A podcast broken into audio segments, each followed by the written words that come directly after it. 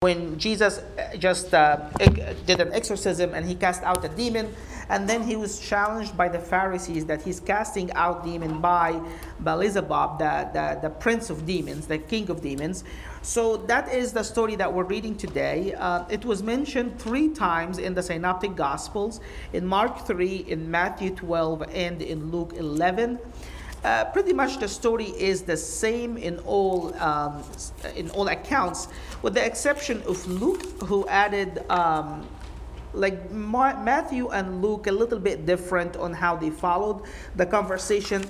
Just remember this: Luke is historical. He went and he tried to do a more accurate description of the accounts of how it happened. So if somebody was stuck to the actual factual events, historical events, it's Luke.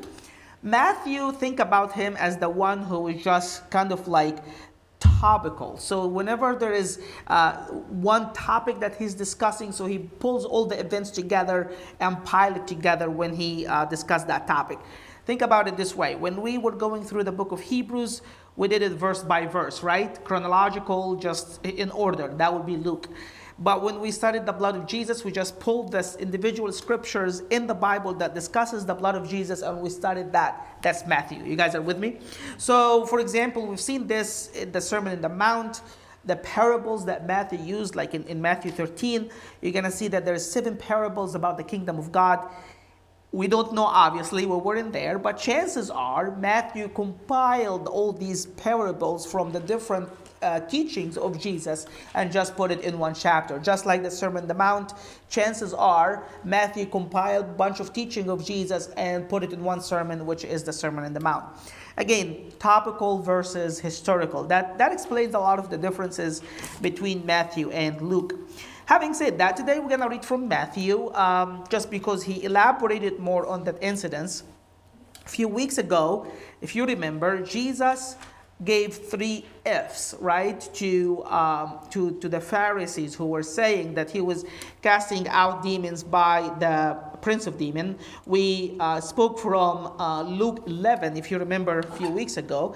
And if you can look with me, actually, in Luke passage, in verse 18... verse 17.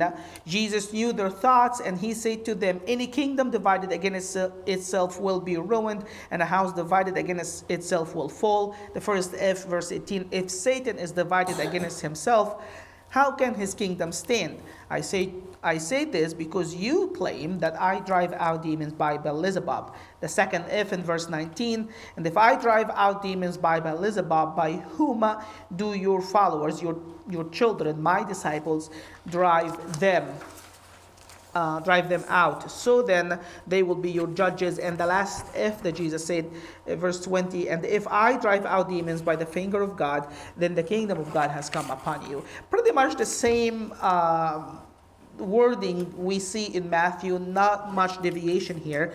We're going to pick up from Matthew 12, verse 29. Matthew 12, verse 29. Now, Jesus still elaborating on the answer that he is casting out demon by Beelzebub, the prince of demon. Verse 29 of Matthew 12. Or again, how can anyone enter a strong man's house and carry off his possession unless he first ties up the strong man? Then he can plunder his house.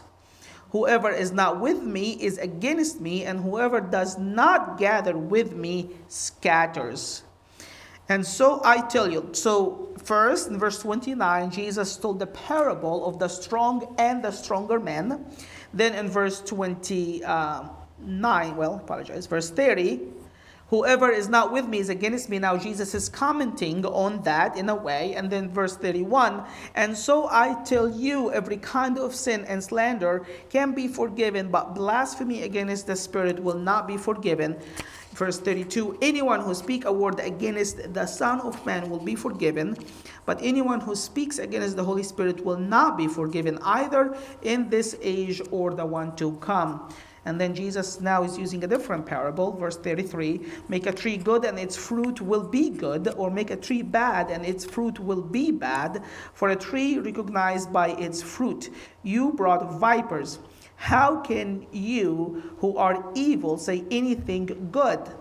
For the mouth speaks what the heart is full of. A good man brings good things out of the good stored up in him, and an evil man brings evil things out of the evil stored up in him.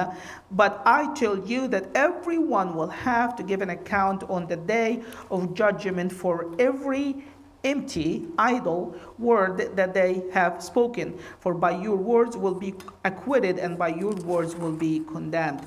Let's just read a little bit from Luke. If you read with me the strongman parable, that's in Luke 11:21. It's, the wording is a little bit different. Luke kind of elaborated on that parable. Matthew just gave you the bottom line. Here is what the point of that parable, and moving on. Now, Luke elaborated on what Jesus said, and he said in verse 21, when a strong man fully armed guards his own house, his possessions are safe. But when someone stronger attacks and overpowers him, he takes away the armor in which the man trusted and divides up his plunder. And then verse 23 goes back to be parallel to Matthew. Whoever is not with me is against me, and who does not gather with me scatters. And then, now this part is not mentioned in Matthew. When an impure spirit comes out of the person, goes through the places seeking rest and does not find it, then it says, I will return to the house I left. When it arrives, it finds the house swept and swept clean and put in order. Then it goes and takes 7 other spirits more wicked than himself or itself, and they go in and live there. And the final conditions, that person is worse than his first. Amen? So this is pretty much the answer that Jesus has given. Again, we stopped a few weeks ago about the 3 F's that Jesus gave them. If Satan is divided, then his kingdom can stand, i.e., your logic is faulty. Number 2, if I'm casting out demon by Beelzebub, how is my disciples are casting out demon? That is, if your logic is true, you still have a problem, because my disciples prove me wrong and not prove you wrong. And number 3, if I am casting out demons by the finger of God, which we've seen, this is a reference from the Old Testament, then you know that the kingdom of God is come upon you.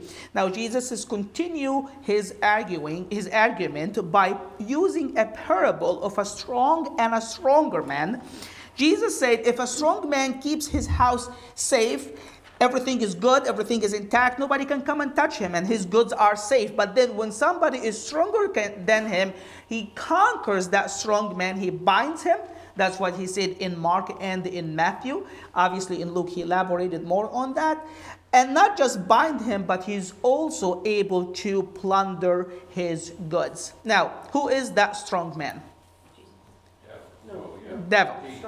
The strong man is the devil. Yeah. The stronger man is Jesus. Remember the context of this parable. Jesus was casting out demon, right? Mm-hmm. So that man who was demon possessed is the possession of the strong man, Satan. For so long, Satan has that demon-possessed guy under his control, doing whatever they want. The strong man, the demon-possessed man was the possession of Satan, the strong one.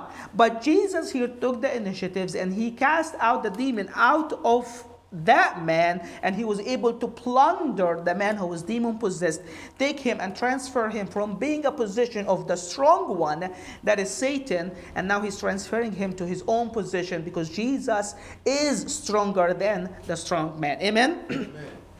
And this analogy, this parable, is most likely an allusion or taken from the book of Isaiah, chapter 49, verse 24 to 25. That's probably what Jesus was referring to here. Here's what the scripture says back there. Can plunder be taken from warrior, or captives be rescued from the fierce? But this is what the Lord says. Yes, captives will be taken from the warriors, and plunders received from the fierce.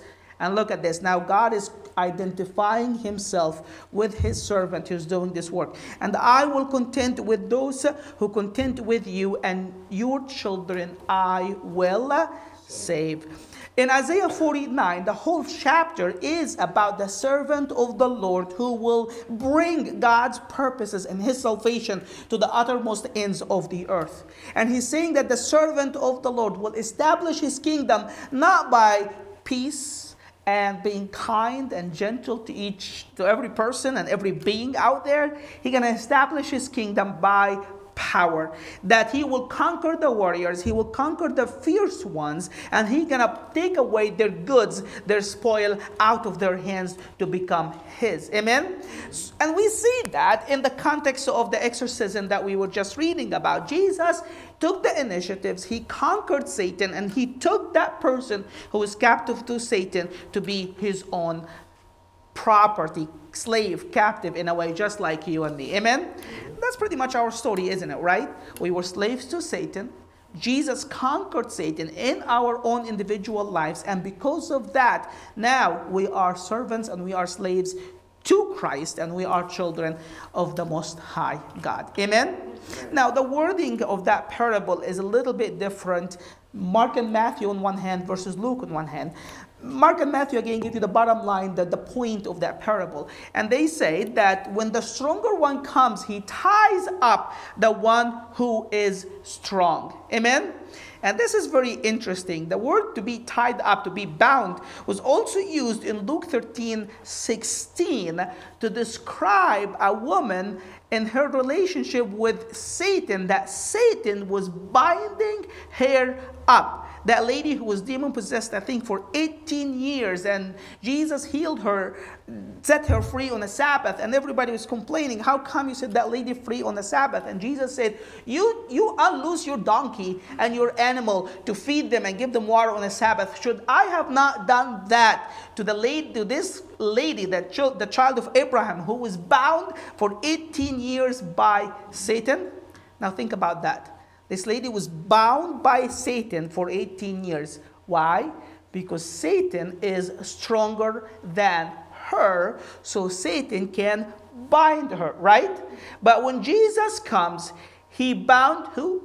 Satan, the strong one, because Jesus is stronger than Satan. Therefore, Jesus is able to bind Satan, the strong one. Amen? Right. Now, I don't know about you. I'm not a dog person. So imagine that you have a dog that is still a little bit wild, not very well trained, and you're going to visit the guy who owns that dog. And you're trying to get into the house, and that dog is barking a storm. And let's say he's a big dog and just, fierce and just scary a little bit. Then the owner of that dog will tell you, don't you worry, that dog is tied up. Now, would you be scared to go inside the house, or will you be okay to go inside the house, assuming that you get scared of dogs? Depends how long the rope was. Yeah, that's a good idea. That's right, assuming the rope is short. That is not going to reach to you. Would you be scared to get by that dog, in spite of the fact that this dog is barking at you, and like if the dog can have it his way, he will be all over you? Would you be scared or not? Why? Because it is bound. The idea is that when you bind it, it kind of loses all its power. It loses all its authority. It loses all its effectiveness. And that's kind of what Jesus is saying here. He bound Satan. He bound him by his own power. And because Satan is bound now, then Satan has lost all his authority and all his power, because Jesus is stronger than him. You guys are with me? That is very similar to what Paul told us in Colossians 2:15, that Jesus on the cross has disarmed the rulers and authorities of the kingdom of darkness. He has made a public display of them, having triumphed over them through the cross, or through Christ Jesus. God triumphed. So the idea is that Satan and all his authorities, all his principalities and powers have been disarmed, right? Imagine that somebody is being taken away from all his authority is taken away, his arms is being taken away. He's literally declared ineffective, idle, null, cannot do anything. You guys are with me? Mm-hmm. Let me use this analogy. I think I used it before. Imagine that your boss is a mean boss, right? And he or she is just micromanaging you. And every time you go to work, you see that boss, and you're just, every time you see an email from that boss or the boss message you, whatever, say, come to my office, I want to talk to you. You get frightened because you know he or she going to give you such a hard time because that's who they are. They're just mean, they're vicious, and they're just nasty people. You guys imagine that, right? Now, imagine that this boss gets fired. Now, you go and run into this boss into the mall, or you run into the boss at the shopping store. Would you be frightened to see that boss? If you're walking in the shopping mall and you hear your boss calling your name, hey, Barb, come here, I want to talk to you. Would you be scared the same way you're scared when you see their name popping on your computer asking you to go to their office? Would you? No. Why? Because their authority has been taken away from them, right? They're not your boss anymore. And because they're not your boss anymore, they didn't cease from existence. They still can yell at you and say, hey, come here. But the fact of the matter that their authority has been taken away from them. Therefore, they are null, they are void. They have no authority or power over you anymore. Amen? That's what Jesus has done to Satan. He disarmed him. He bound him. And because Jesus has bound Satan on the cross, he took all his power, all his authority. Satan is ineffective. He has no power on those who come and take refuge in Christ Jesus. Amen? Now, Luke kind of elaborated more on what the stronger man would do. He says that he will do four things. Number one, he attacks the stronger one. The stronger man attacks the strong man. The Greek word here is eperhomai, which to come upon. Now, the idea I want to point to you is this. Who's taking the initiative? The stronger man or the strong man? Who's taking the initiative here? The stronger man, right? Think about it this way. Satan has his kingdom in place, in order. Everything is happy, and there's nothing that was disturbing him, but Jesus took the initiative to attack Satan and his kingdom. Amen? He took the initiative because he loves you and me, and because he is not okay with you and me being slaves to Satan, being intact and kept as his position and is his property. Amen? It's because of his love, he took the initiative to attack the strong one so he can plunder you and me to become his own. Amen? But number two, he did not just attack, he overpowers him. And the idea of overpowering is to conquer. And Jesus was able to overpower because he is stronger than Satan, right? If Jesus was equal power like Satan, he would not have been able to easily overpower him, right? It will be a matter of luck. And if Jesus was weaker than Satan, he would never be able to overpower him, right? It's only because Jesus is inherently stronger than Satan, he is able to overpower him. Amen? We see that in the exorcism, that story that we just read about, our testimonies, each of our life testimony testifies that Jesus is stronger than Satan. Amen? Because we all were slaves to Satan at some point, but because Jesus attacked and because he overpowered Satan in our lives, now we are children of light. Amen? Not only that, but he also took his armor. That's what Luke tells us. The idea of armor here is the full armor. The same word used in Ephesians chapter 6 when Paul said, put on the full armor of God. So the idea here is that the strong one has every single possible arm that you can think of. He's fully packed up, packed and loaded and ready to go. That's the idea here. He takes away, the stronger man takes away his armor in which he relied on. The strong man has so much confidence in this arm that he has, and he used it in a way to keep his positions under his authority. But when the stronger one came, he took his armor from him. Amen? And isn't that exactly what happened on the cross? Remember what the book of Hebrews said in Hebrews 2:14? It says this, that since the children, you and me, he, like us, partake in flesh and blood, just like you and me, that through death he might destroy the one who has the power of death, that is Satan, right? That armor, I guess it's now scripture for this. This is how I understand it. That armor that Satan relied on so heavily is death. And because of the fear of death, he kept every single one of us under his captivity. Amen? But through death, Jesus took away the armor of Satan, the one that Satan relied on so heavily to keep you and me in his captivity. That was taken away from him. That armor that Satan relied on is taken away from him, because now death does not scare us. Amen?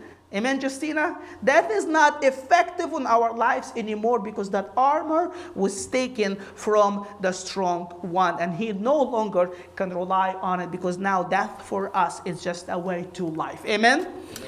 So he attacks him, he overpowers him, he took his armor in which he relied. But number four, he plundered his spoil. And that's probably, again, taken from Isaiah 53:12. We studied this for 15 weeks. But in Isaiah 53, that again, the servant of the Lord there, and it says this in verse 12, therefore I will allot him a portion with the great. That's because he died on the cross, God says, because he poured out his soul, because he suffered and he was counted among the transgressions. Therefore, because he died as an atonement death, because of that, I will allot him a portion with the great, and he will divide the booty with the strong, the same strong one that Jesus was referring to here, Satan, because he poured out himself to death, and he was numbered with the transgressors, yet he himself bore the sin of many and intercede for the transgressors. Amen? So that is a quote, an allusion to Isaiah 53, where Jesus is stronger than Satan, and he's able to take away from the strongest man's hand his own spoil to become his own. Amen? And we see all of that in the story of the exorcism that we just read, that the guy who was in captivity of Satan now has been set free to become a slave and a child of God. Amen? So that's Jesus' argument why it's impossible that he's casting out demons by the prince of demons, Beelzebub, because Jesus is saying, I am far much stronger than Beelzebub. That's why I'm able to cast out demons. Amen? And then Jesus goes to this verse, and this verse is one of the scariest verses. If you're a Christian, this verse should terrify you, because it is, the words of Jesus are just so insane. He says this in verse Matthew and Luke. He repeated this, the exact same idea. If you read with me, verse 30, Matthew 12:30. Whoever is not with me is against me, and whoever does not gather with me scatters. This is just some bold, scary words that Jesus has uttered. Says, whoever is not with me is against me. In other words, there is no neutrality in following Jesus. You're either his follower or you're his enemy. There is no middle. You guys are with me? You're either his follower or you are his enemy. This is crazy. There is no middle ground when it comes to following Jesus. You can't just be, I like him, he likes me, we're in good terms, I'm not fully committed to him, but he's not bad, I'm trying to obey some of his commandments. Jesus cut all this and say, it doesn't work this way. You're either 100% my follower, my slave, or you're 100% my enemy. Imagine that. And then the following phrase is even scarier to pastors and ministers and those who do church stuff. Jesus said, and whoever does not gather with me scatters. Whoever does not gather with me scatters. Gather what? Gather the lost. To do what? To build the kingdom of God, right? In other words, Jesus is saying, if you're not actively building the kingdom of God, you are actively destroying the kingdom of God. Think about that. Think about that. This is just some scary words. If you are not actively building the kingdom of God, you are actively destroying the kingdom of God. Let that sink a little bit. I'm going to say it one more time. If you're not actively building the kingdom of God, you are actively destroying the kingdom of God. When some of the Muslim terrorist attacks were happening a while ago, one evangelist Daniel Kolenda posted this phrase that is just so crazy true. He said, the greatest danger, think about this, the greatest danger that the world is facing today is not radical Islam, but nominal Christianity. Think about that. The greatest danger that the world is facing today is not radical Islam. It's nominal Christianity, because nominal Christianity in a way is doing more damage to the kingdom of God than radical Islam, which I honestly believe it to be absolutely 100% true. These are just scary words, especially for me as a pastor. This is just makes you terrified, right? This is some serious business. Jesus is not talking about building a ministry or building a church. You can very much build a very successful ministry and you are still destroying the kingdom of God. Think about that. Think about that. You can be involved in all sorts of activities in the church and you are still actively destroying the kingdom of God. I'm not trying to put anybody down. I'm not trying to make you feel bad about yourself, but I'm just trying to point out to the seriousness of being a fully committed follower to Christ and to the seriousness of actively building the kingdom of God by trying to bring people in, by sharing the gospel, by telling people about Jesus. All the activities we do are good, but if you're not actively gathering, you are actively scattering. This is scary words. Amen? But I would just say, write it down somewhere and just make sure you always remind yourself of this phrase. It's just so scary. Now, Jesus moves on in both Matthew and Luke to elaborate on the reasoning that he is not casting out demons by Beelzebub. In Matthew, Jesus here starts using... Start telling them that if you blaspheme against the Holy Spirit, it will never be forgiven. But if you blaspheme against the Son of Man, this can be forgiven. Now, what is the blasphemy of the Holy Spirit that Jesus is talking about here? This is one of the verses that has been misused and abused by a lot of pastors and ministers as well to scare people into a lot of things that they will never be forgiven. Now, in the book of Hebrews, we talked about the intentional, constant rejection to God and His love. You remember that? That how constantly and insistently rejecting God to the point of no return, this will never be redeemed in an essence. That's in the book of Hebrews. In John, it talks about sin unto death and sin not unto death. But I do not think that either one of these two is what Jesus was referring to here. When Jesus was talking here about the blasphemy of the Holy Spirit, he's not talking about intentional, utter rejection to God's love and His grace, which ultimately that's unredeemable. I'm not saying you can be redeemed from that. But my point is, in that context here, the Pharisees looked at an act where the Holy Spirit was delivering a man obsessed by the devil, and they looked at the Holy Spirit and His work, and they flat out called the Holy Spirit demonic powers. You guys are with me? So they blasphemed the Holy Spirit in an essence that they flat out called the Holy Spirit demonic powers. My understanding from what I read as well is that the blasphemy of the Holy Spirit, particularly here, is a reference to the sin that the Pharisees have committed in our story when they called out the Holy Spirit demonic powers. You guys are with me? Can you and I blaspheme the Holy Spirit? Yes, we can call the Holy Spirit, see God's work and call it out as it's demonic. Is that unforgivable? I think you will be redeemed if you genuinely repent of your sins. So I feel like that phrase here, blaspheme against the Holy Spirit, is specific to the Pharisees in that incident when they utterly rejected the Holy Spirit. You guys are with me? That is not to say that if you honestly and utterly reject Christ, that you will go to heaven. If you die rejecting Christ, you're obviously going to go to hell. We read that in Hebrews, right?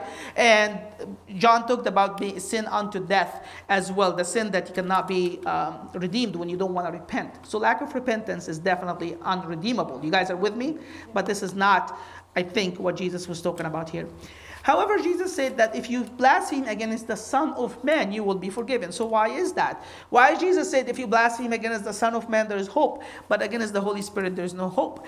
The idea here is that because it was harder for the people of his time to understand that Jesus, fully God, fully man, in the same time, Jesus kind of cut them a slack, say, I understand this is too hard. Even his own disciples struggled with that. So Jesus said, because it's difficult to understand now, I'm okay that if you sin and ultimately repent and ultimately understand the truth and make everything right, that you will be forgiven ultimately. But when you see the power of God like this being displayed in an unquestionable manner, and you still call that demonic power, there is no redemption for that. You guys are with me?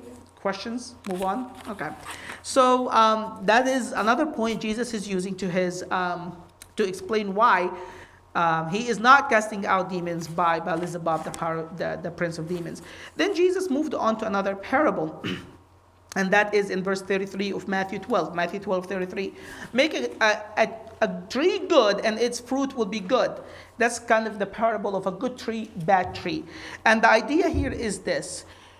If Jesus was an evil person, if Jesus was casting out demons by Beelzebub, then he's not going to be able to do good works, which is set the one who's demon-possessed free. You guys are with me?